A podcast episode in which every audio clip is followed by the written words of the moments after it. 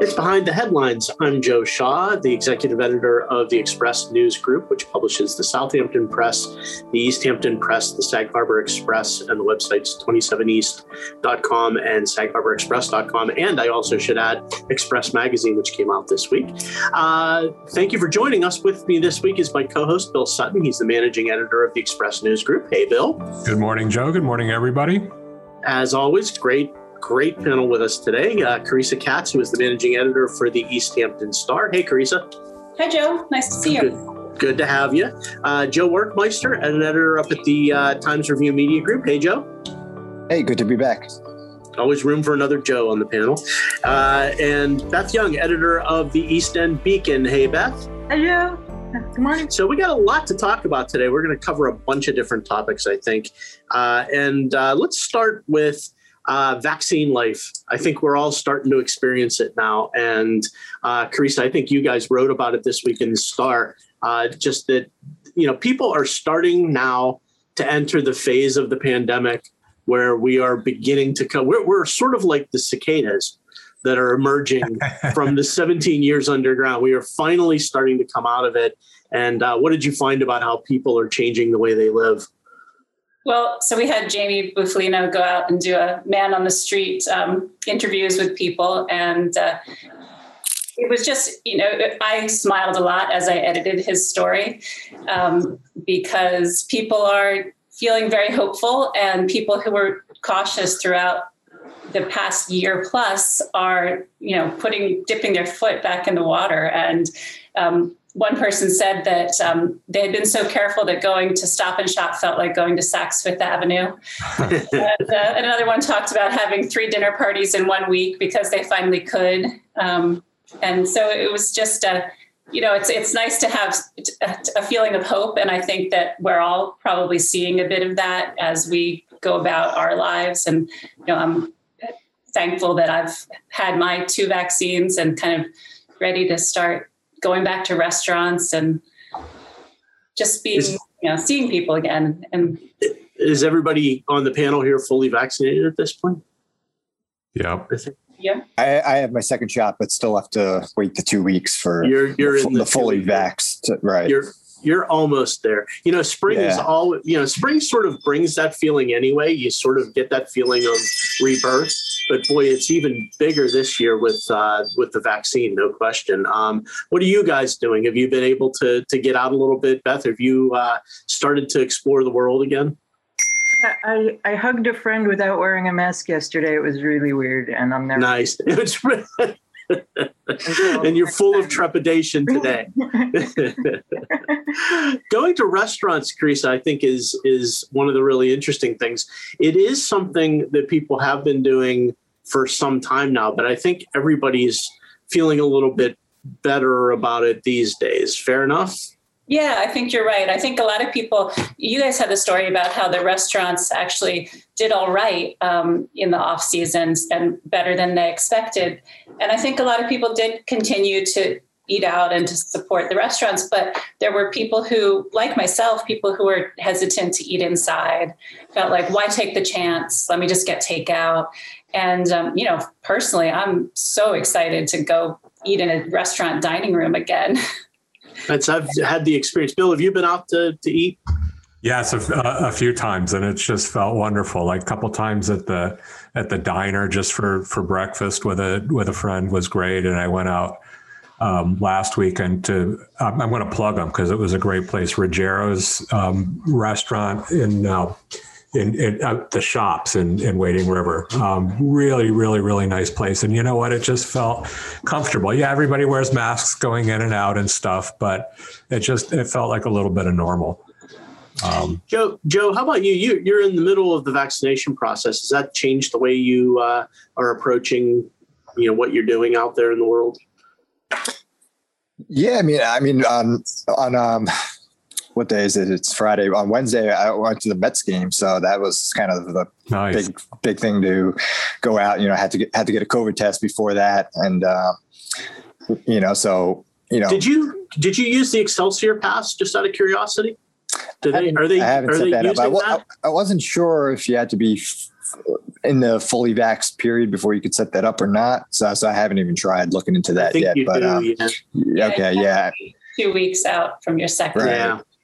So yeah, I'm not sure if they were you know accepting that or not. I would assume so, but you know I just printed out my test result and showed it, and it was good to go. And you know it was it was, it was kind of a obviously unique kind of experience being in a stadium where it's ever it's so spread out and uh, obviously pretty empty compared to what it would normally be. But um, you know, it was it was definitely nice to just be out in the world and um, doing something like that again was uh, you know pretty cool. The game itself wasn't great, but you know, that's that's that's life as a Mets fan.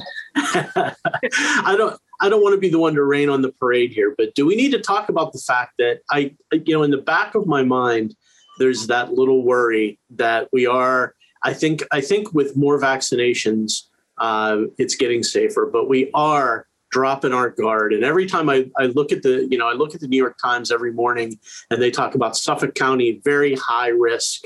Uh, we continue to be sort of running above the curve as far as, as risk of spreading the disease out here. And I, I do worry a little bit that all of this dropping of our guard can lead to another spike. Is that just me or is that everybody else too? I think that worry is going to be with us for a while. And I think it's just going to be a natural. Yeah, I think we still need to be careful. We still need to wear masks. We still need to do all that stuff. But even when the day comes, and I hope it comes soon, where they say, okay, we've got this thing beaten, I think we're all still going to be worried and nervous. And, and, and for a while, we're going to be a little bit shell shocked, aren't we? Yeah. The variants are really, yeah. Scary what because last summer was was good. Yeah. We thought it was over, and then the winter was as bad as the spring again. Look what happened. Look look what's happening in India right now. They thought they thought they had it beat. They thought it was done. They thought it was over, and now they've got no room in any of the hospitals. And um, you know, it's sad. A lot of people are, are dying over there with without any treatment at all. So yeah, we need to be careful. And I think what's going to be hard too. Once once we kind of come out of the restrictions, it, it's going to be would be really hard. I think just to get people into that mindset of having to go back to any kind of restrictions. You know, if, if we do start seeing spikes, so you know, hopefully it doesn't come to that point, and you know, everything kind of stays on the you know, good traje- tra- uh, trajectory. And, uh, you know, yesterday the county executive was saying that the uh, positivity rate was below two percent for the prior 24 hours. That was the first time we had gotten back under two percent in a long time. So that was, uh, you know, pretty good. And you know, as Beth said, you know, the numbers last summer actually were pretty good. I mean, remember we were kind of, I think, under 100 cases basically every day uh, for a long stretch. So, you know, when you consider what it was last summer now yet and all the vaccinated people you know hopefully this summer you know people are uh, you know we're at least in a, in a good enough shape that it's not going to cause a, a, significant spike where you know we have to start you know really, really going backwards and, and restrictions and stuff i think i mentioned this before i read an article at one point along the way that this disease um, is very much about super spreaders, and that's why you get spikes. It doesn't take a lot of people uh, that have the virus and maybe don't even know it to go out and and if it's highly contagious, especially, um, they can spread it pretty widely, and I think that's why you get some spikes. Carissa, I, I'm also wondering the attention now is going to have to very quickly turn to the portion of people who have not gotten vaccinated. Yeah. And I, I, think there is a large number of people who don't plan to get vaccinated. And that's going to be a hurdle we got to get over because if that doesn't, if, if we have a sizable number of non vaccinated people, this thing isn't going to ever go away completely. Yeah. And that's, I think that's where the state is at at this point with its, you know, they dropped the rate, they dropped its universal eligibility now, but now, but the, the, the trick now is to get people to come in and get those shots that are hesitant to do it for whatever reason. If they're they just generally are vaccine hesitant. Um, but that's why they opened all of the state sites, and the state also encouraged the county and other providers to open all of their appointments on a walk-in basis. So, you know, for instance, the site um, close to us here at uh, Stony Brook Southampton campus um, is now walk-in because they say they, they want to remove, you know, the, the idea is to remove the barriers to going in and getting that shot. It's too hard to make an appointment on the phone or too hard to make an appointment on the computer. Just go, just show up, and then show up for your second one. And um, and now with the availability again of the Johnson and Johnson um, single shot vaccine, I think um, I heard that uh, the CVS, in both of the CVS um, stores in East Hampton, finally had the vaccine, and they had Johnson and Johnson. So people who say they just want to get it over with and can do their research and feel comfortable getting that single dose can can do it that way. But but that is the challenge now. You guys noticing a lot of people that you know are hesitant? Well, a lot of young people that I've talked to just really haven't thought it through because they didn't really think they were eligible and they like it, it like wasn't on their radar screen. And also they, there's a lot, I mean, you listen, a lot of people listen to what they're, they hear on YouTube and they have a lot of misconceptions about what the vaccine is. Mm-hmm. And, you know, a five minute conversation changes a lot of people's minds. Yeah. And I think where people see other people getting it that they respect or who and they see that people have gotten it they haven't gotten you know really really sick then it will break down some of those hesitancies it's pretty remarkable the amount of misinformation that's out there. I mean, I, I know that this is the era of misinformation, but um, you know the the the bad information that's out there about vaccines really seems to miss the point that that it, they've been overwhelmingly successful. That there just has not been uh, much of a much of a negative impact of that. But Joe, are you hearing the same thing? Are, are, are you hearing uh, vaccine uh, hesitancy out there? Yeah, I mean, I think it's definitely out there. I mean, I hear it from some of my own family members. You know, that you know, so it's like you, you know, everybody's got to kind of sort of do the job to you know persuade people to uh, um, you know to, to, to take it and, and, why it's beneficial and it's definitely a team effort to uh, to do that and and it's tough when you're kind of up against um, you know uh, you have you have a large segment of people I think that are just naturally against vaccines in general before we even started talking about the COVID nineteen vaccine. So right off the bat, you're going to have a, you know people that just don't think vaccines are good. So you know how do you persuade them in particular and then other people, as you said, with misinformation, you know, they, you know, you hear one example of something, um, you know, somebody having a side effect, you're like, oh, well, I, I don't want that. But, you know, you know, you have to look at it as the larger picture and, and the millions of doses that are being, um, that are being done. And, um, you know, I do wonder too, with the, the pause that happened with the Johnson and Johnson vaccine, you know, I think there's already seeing some, um, data where there's been more of a decline in, in and people wanted to get the vaccine since that happened, where that kind of pushed a, more of a hesitancy uh, in, in, certain people. And even though now, you know, a week later that, you know, the, the pause was lifted and the severe blood clots that they were investigating, you know, hasn't really been found on a much wider scale than, you know, the original few cases they found. They're still now that kind of extra hurdle was just thrown in there. And, and so I wonder how much of a uh, long-term, you know, uh, effect that'll have and in, in, trying to get people back, uh, you know, into the groove of taking the vaccine. And as the governor stated, they were doing, I think, about 175,000 doses per day. Now it's already down to like 115,000. So it's pretty big, mm-hmm. pretty big dip already. With we're not, you know, not even at 50% of the population's gotten uh, a, a, single dose yet. Right, and kids can't get it. I have kids. I have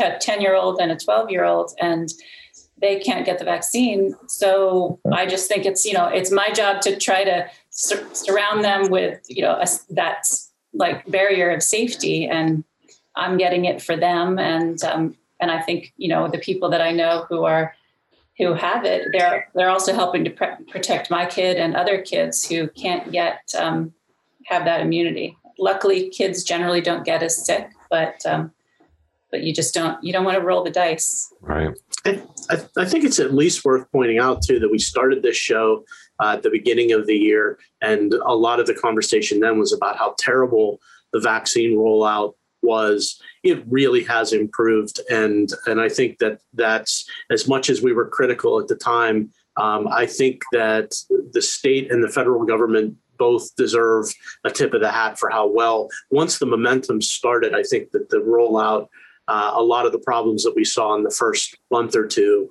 uh, have really gone away, and this has been a pretty terrific effort, Bill. Don't you think? I, I, think I think they've really fixed a lot of the problems, and I think people who want to get a shot now, it's it's now it's much easier, but it really became much easier about a month, a month and a half ago, uh, and and I think that sped the process along.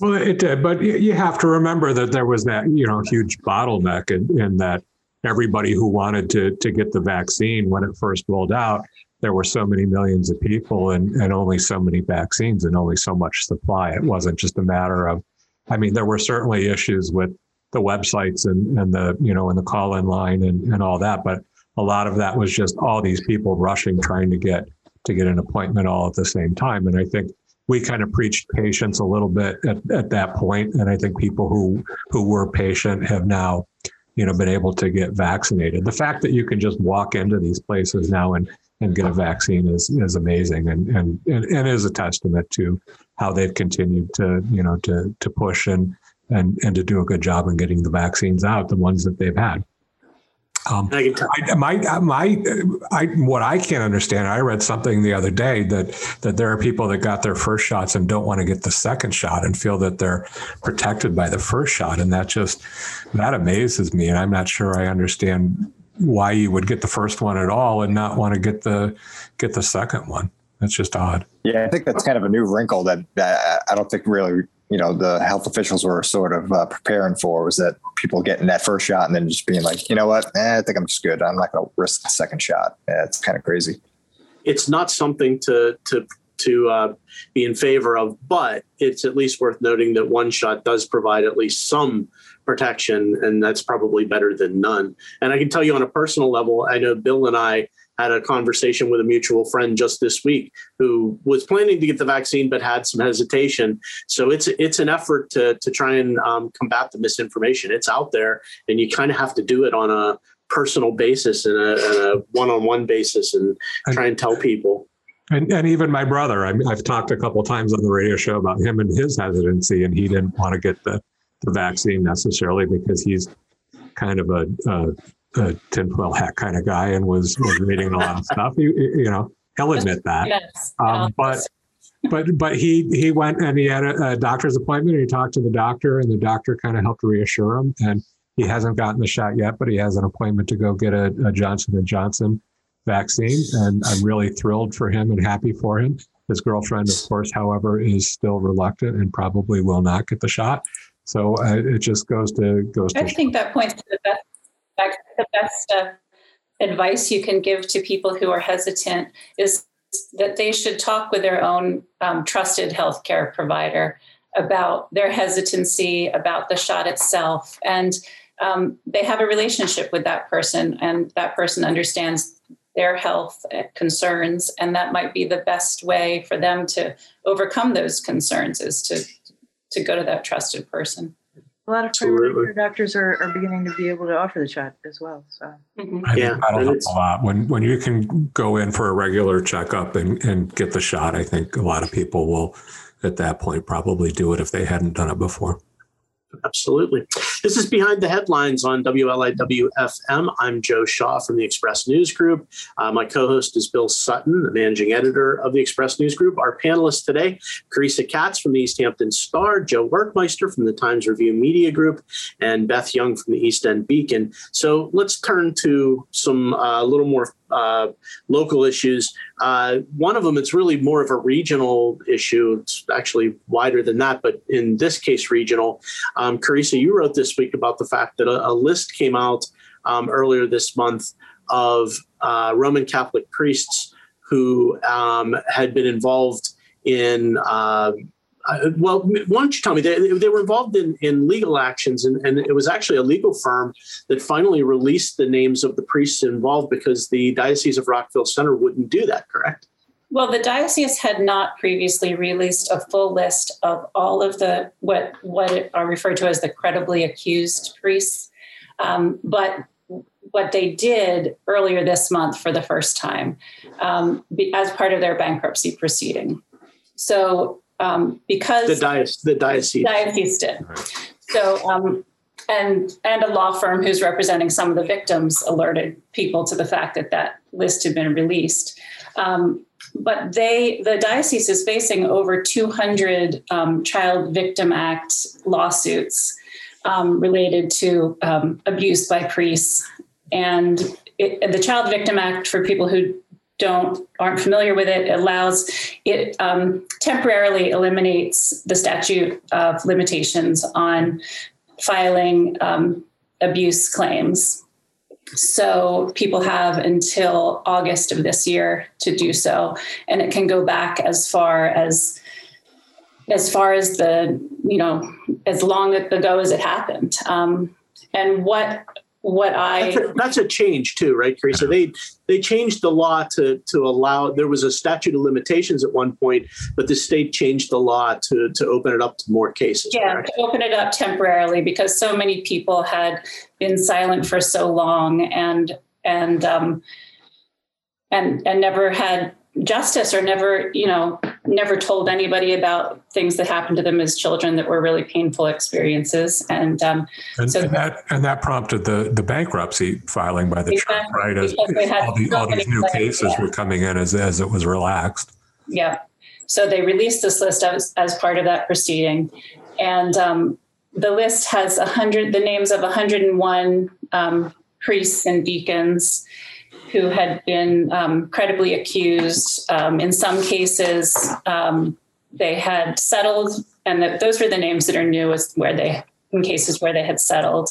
Um, in some cases, um, they had already um, paid out in another way, or act, legal action had already been taken. But but this included sort of everyone. And on that 101 names, I you know we're focused here the star focuses on on the South Fork and looked at all of those names and found that 11, that 11 of them had at one point served somewhere on the South Fork. Um, from Villa Maria to Sacred Hearts in Southampton, uh, Most Holy Trinity in East Hampton, St. Therese in Montauk, um, St. Andrews in Sag Harbor, uh, St. Rosalie's in Hampton Bays was was one of the places. Some of this is not new, correct? We've we've known some of the names from past reporting, but there are some yeah. new names on the list. Yeah, and it for me it was it was a little hard to determine for sure which names were new, um, but certainly from past reporting we know about some of it, and some of the some of the um,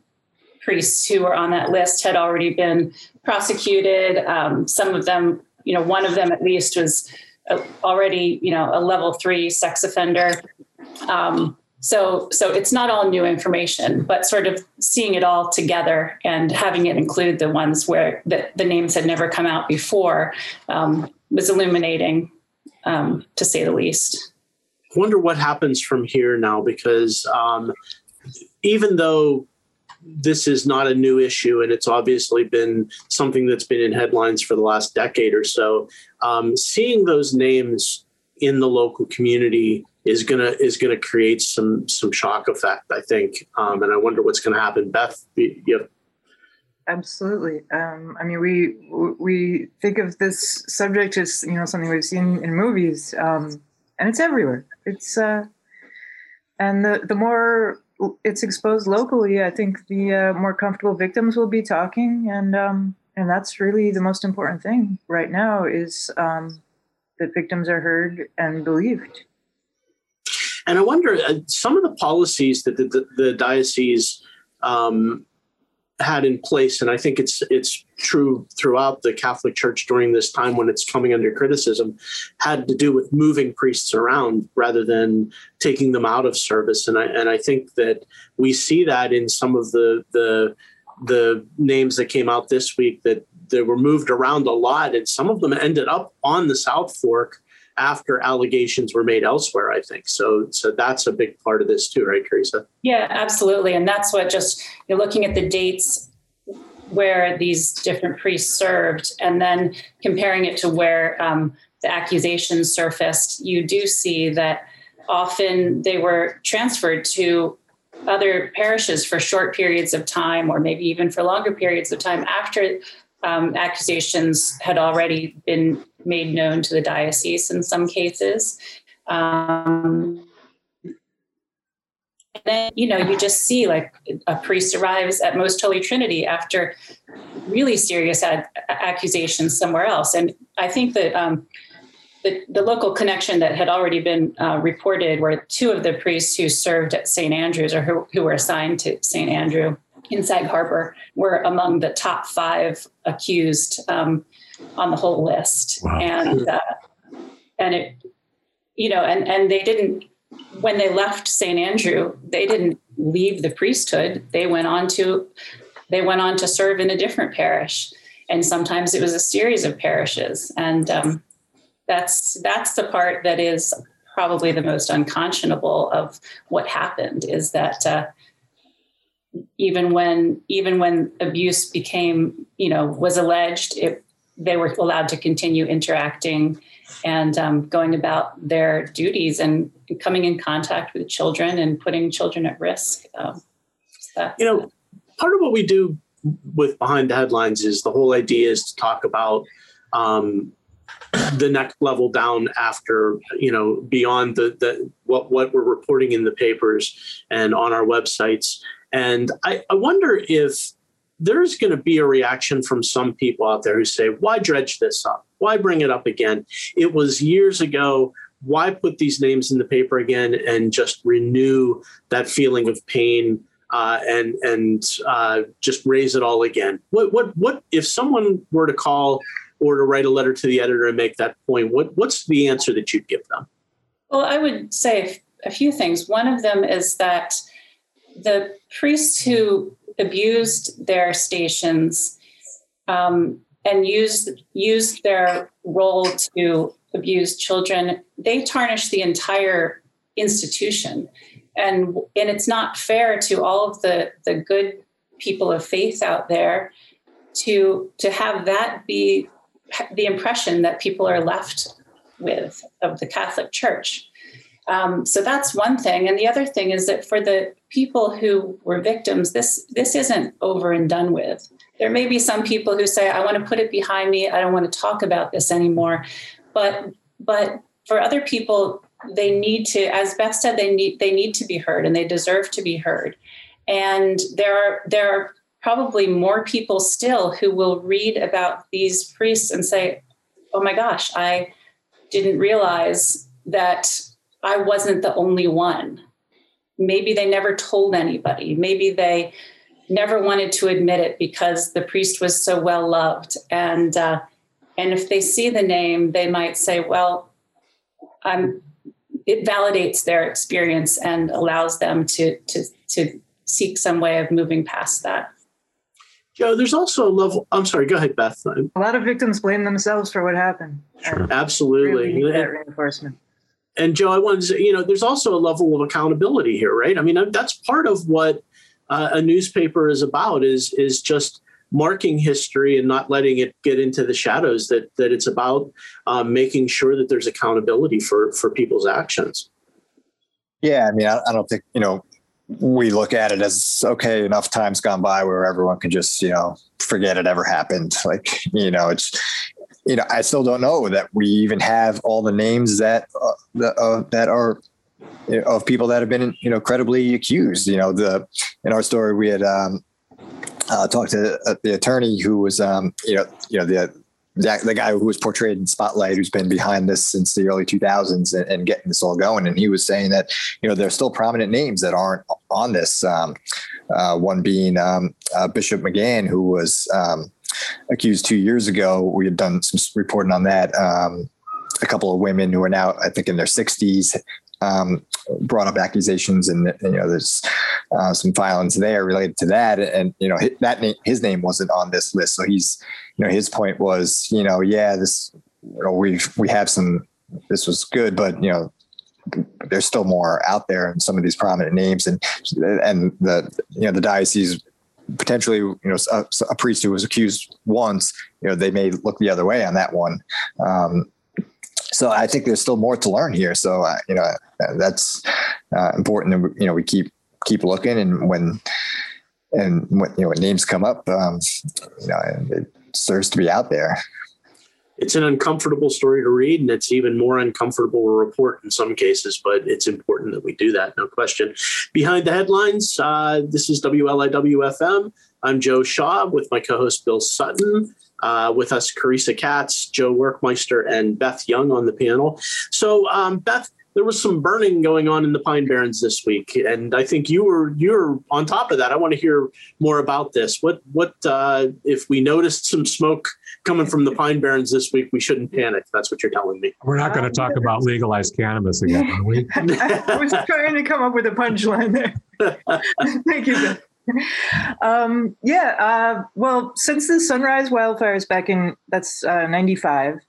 Uh, there, there, has been some pretty aggressive management of fire in the Pine Barrens to keep a, a blaze from getting out of control like that again. Um, particularly since there's been more development in the Pine Barrens, a lot of homes are built in these areas now. Um, but the problem with aggressively uh, fighting fires is then a whole bunch of dead fuel burns up and uh, builds up in the woods and uh, makes the possibility of a catastrophic wildfire even more um, likely in the future. And I, I, know there was a lot of derision when um, they were talking about raking the forests out west, but that is literally one of the things you do to try and um, to try and uh, build, bring down the fuel load in the in the um, in the forest. Also, burning uh, prescribed burns in the fire in the pine barrens um, is something that hasn't been done historically, and there's been a lot of resistance to it on Long Island because of all the communities it's it's not like you're out in the middle of nowhere and it doesn't necessarily impact houses. And really what you're trying to do when you're doing prescribed fire is to protect the houses. So it has to be done near where people live. So it can only be done on, under very specific conditions. Um, it requires a lot of planning. Uh, the dec has been working on trying to figure out how to make this happen for at least a decade now. So they did the first three acre block in the demonstration forest in rocky point on April 20th, and they're going to be um, burning, I believe, a, cu- a, couple more blocks over the next couple months just to see how how it goes there. And if it goes well there, they're hoping to bring that to more areas within the Pine Barrens. Uh, it also they're also ch- trying to see how this uh, works for management of the pine beetle. Mm. Oh. Uh, I know is a problem throughout the region. I, I, is it still a big problem out in East Hampton, Carissa? Um, I definitely have noticed more stands of trees that seem to have gone, and I don't, you know, I we haven't had anything in the paper about it recently, but just kind of looking around as I drive about, it's uh, it's clear that there's still there's it's still an issue. Yeah, the damage have been done. And, and that yeah. and the debris from the pine beetles, not not in the in the pine barrens, but but that creates uh, a fire hazard as well. And I know that we've had some some calls about some of the trees along Sunrise Highway, and um, you know, and even even other spots. If I remember, dead trees. Uh, yeah, absolutely. And if I remember correctly, Beth, I, I remember reading that fire is actually part of the life cycle of the pine barrens, right? Oh, they they actually reproduce um, fire helps them to reproduce. The uh, the cones don't open unless they hit a certain temperature, so they can't. The, no new trees will come unless there is fire. So it's really fascinating that this damaging um, element is also part of the regenerative process for the pine barrens. So there's a, uh, I just find that fascinating. But but you're right. It's been, you know, you would think since the wildfires in '95 there might have been a more aggressive attempt to manage uh, the pine barrens, but that really hasn't been the case. They've been studying it this whole time, right? So this is sort of a big deal that they've begun the process of these controlled burns. Yeah, controlled burns have been very controversial. Yeah. So, so, what's the controversy? People people nervous that a controlled burn could get out of control and spread to houses and uh, and smoke. Uh, Especially if it's done near a residential area, you you really need very specific conditions. There are also aren't a lot of trained people who can do it on Long Island. You know, mo- most of the, the, people who've been through the wildland firefighting training are really working out west and needed out west. Um, Beth, do they? Does the DEC do that elsewhere in the state? They do actually. Um, Long Island is the only area where it really hasn't been done. Uh-huh. Um, and I would guess that's because of the development, right? The intense development makes it different. There's actually an area up by Albany where they've been studying it extensively.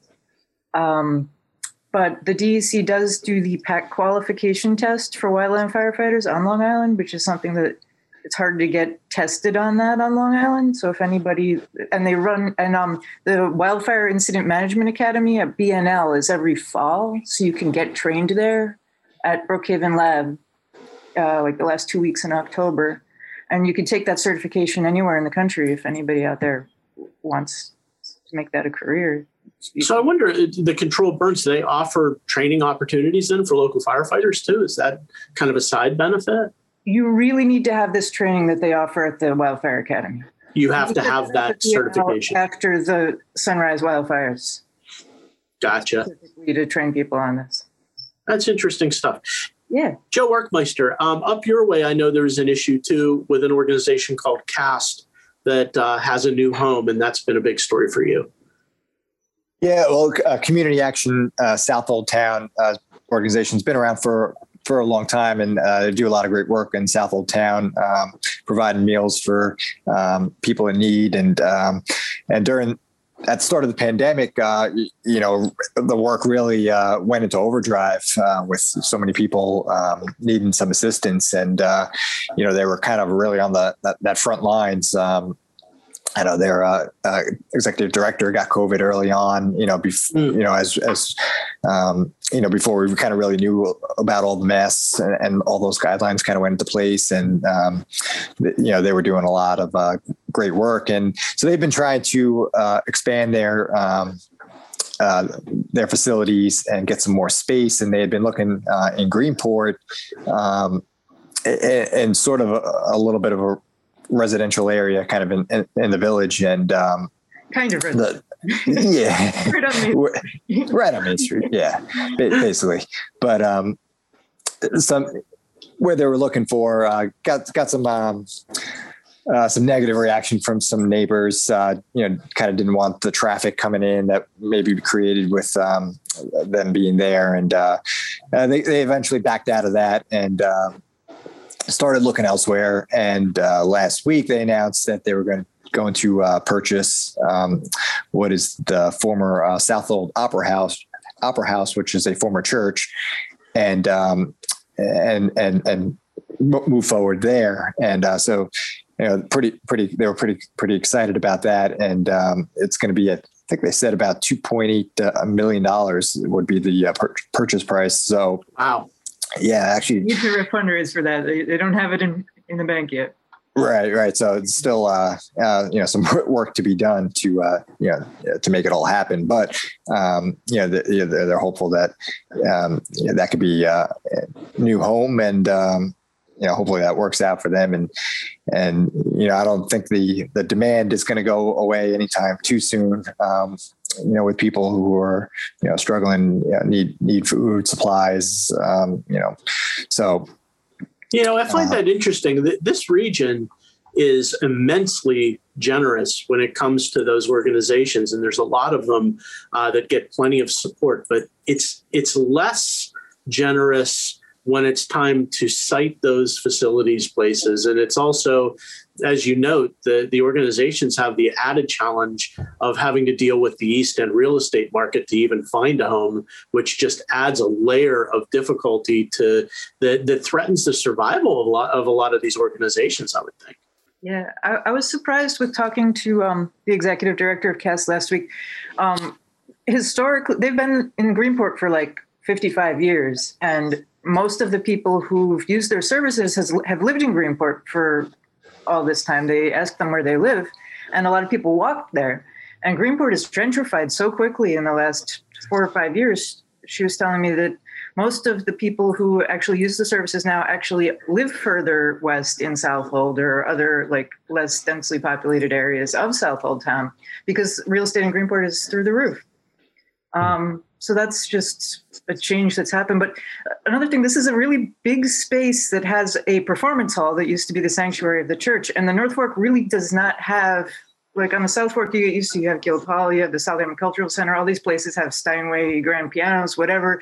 Um, the North Fork has nothing like that. So they're really trying to provide cult- cultural um, things that are very inclusive of people who don't have a lot of means. And I think that's just so vital because we often forget how much of a need for having culture in their life that people in need still have.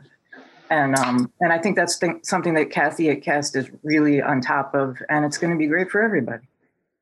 So, uh, Joe, what's Cast doing in the meantime while they uh, have they got a they've got a temporary location for the for the time being? Uh, yeah, I believe they're still operating out of where they've you know been for uh, you know a while now. Um, you know, even before the pandemic started, they had just unveiled this new uh, mobile uh, pantry that they got. So they had this uh, vehicle that they can kind of load up and take uh, food, you know, to people um, that you know maybe can't get to them.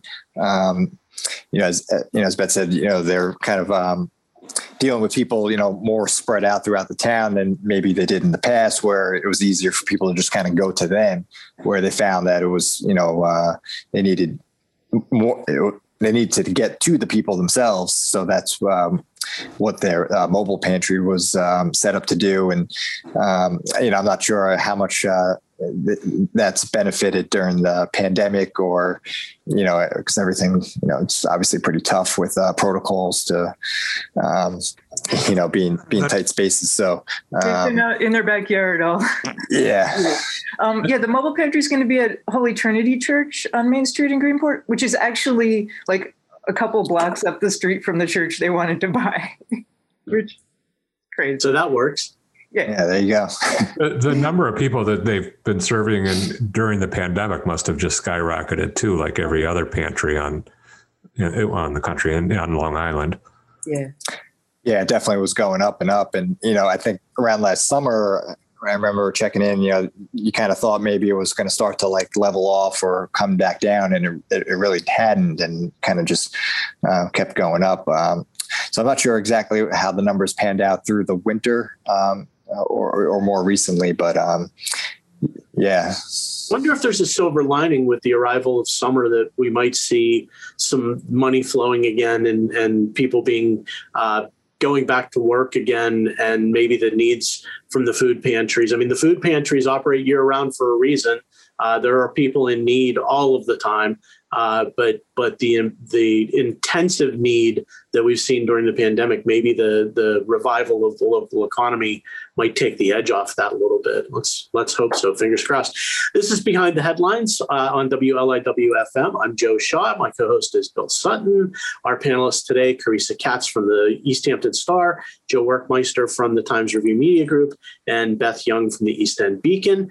Uh, so, Carissa, we talked last week a little bit about Sag Harbor, but Sag Harbor, I think, is going to be a topic of conversation for some time uh, because uh, there was a meeting this past week, I believe it was on Friday, an outdoor gathering. Uh, to give people a chance to talk about some of the developments that are going on in Sag Harbor right now and to provide some feedback to Sag Harbor Village officials. And then there's another big meeting coming up uh, related directly to the Bay Street Theater proposal. You want to bring us up to speed on all that? Um, to the extent that I'm able to. Um, so the meeting last Friday was um, about Sag Harbor's uh, proposed waterfront development zone. And, um, but of course, Bay Street and its plans are a really big part of that because it would all be within that zone. Um, so it, it, that meeting provided the opportunity for a lot of people to weigh in on what they thought about Bay Street's plans. And but but Bay Street was not part of that meeting. Bay Street was not part of that meeting, and it is doing its own community meeting, excuse me, tomorrow.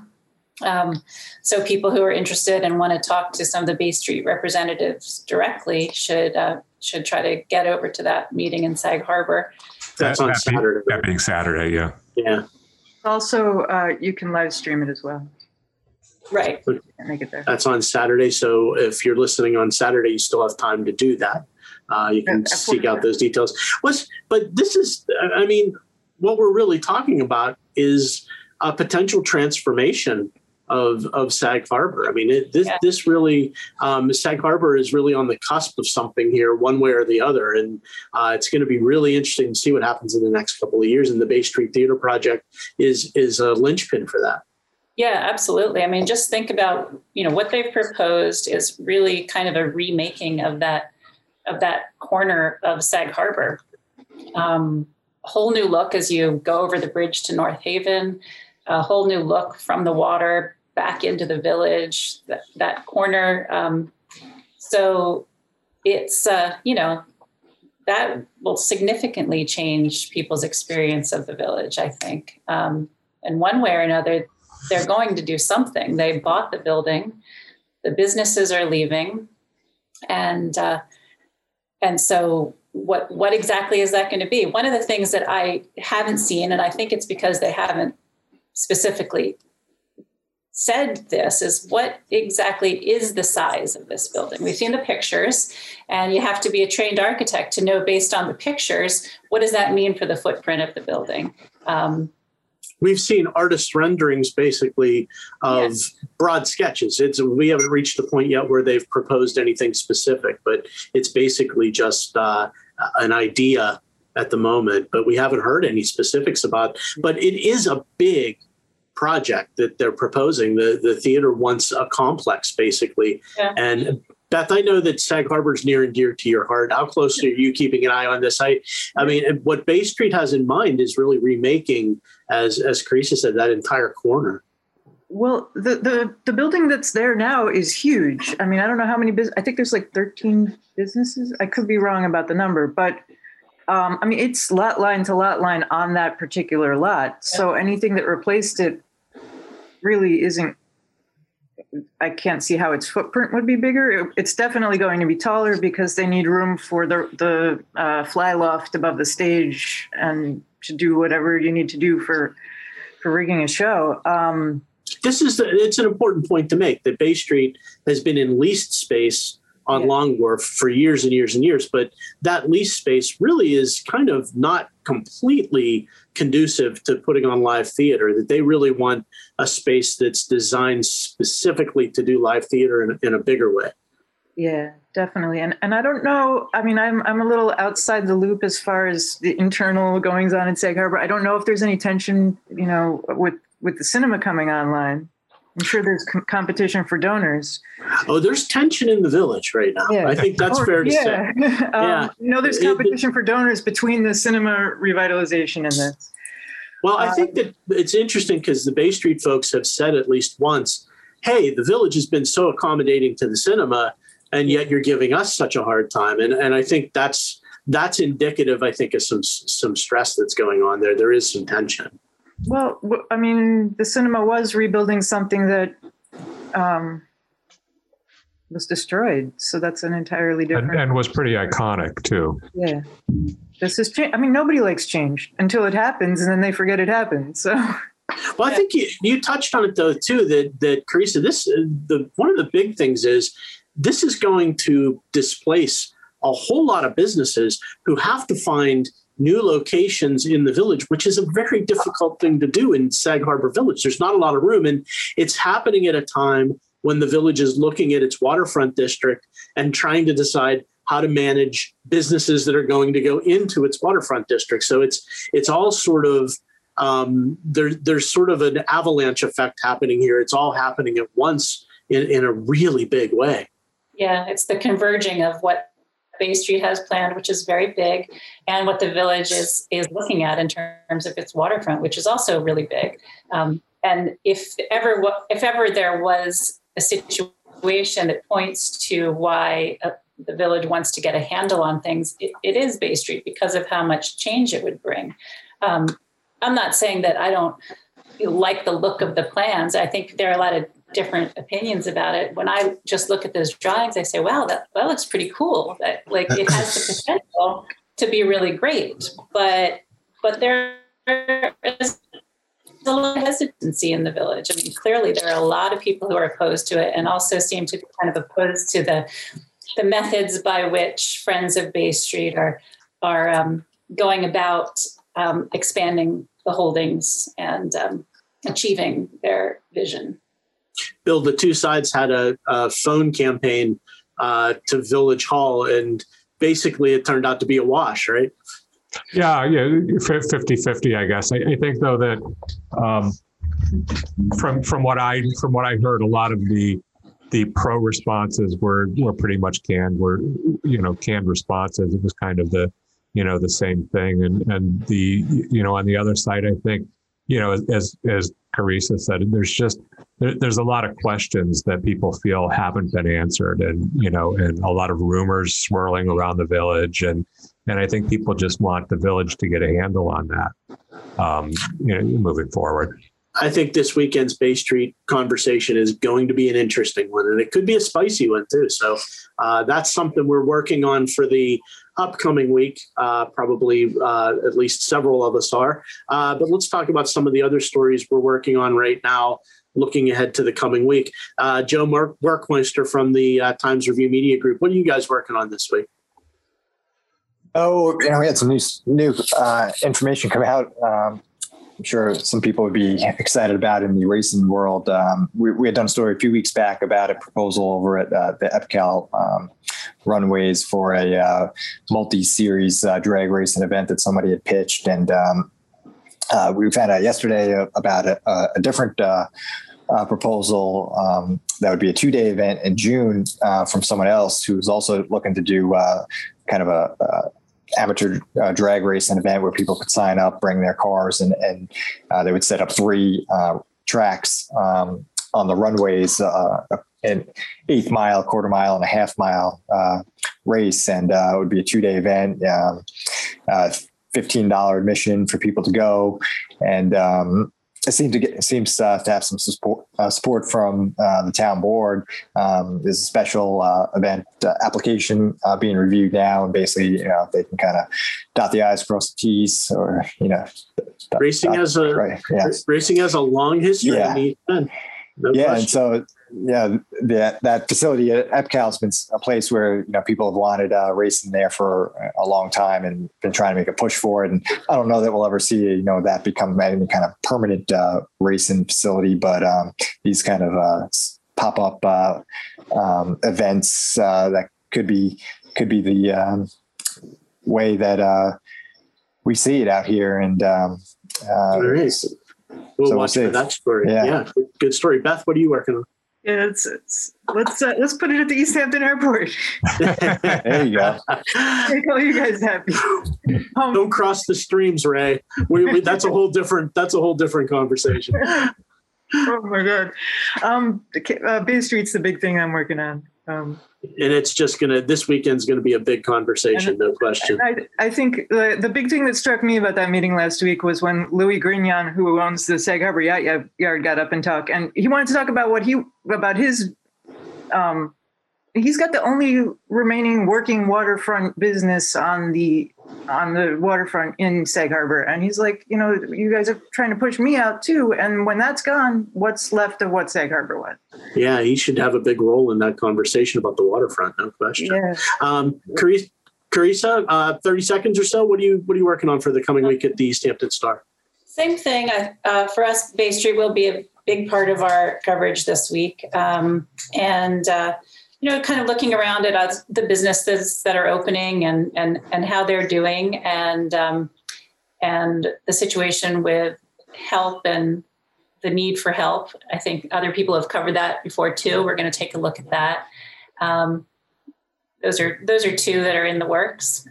I think Sag Harbor is going to be on our minds quite a bit for the for the coming few months and maybe much much longer. So, I want to thank uh, Carissa Katz from the East Hampton Star, Beth Young from the East End Beacon, and Joe Werkmeister of the Times Review Media Group, and of course my co-host Bill Sutton. I'm Joe Shaw. We are from the Express News Group. Thank you for joining us on Behind the Headlines. Thank you guys. We'll see you all uh, next week.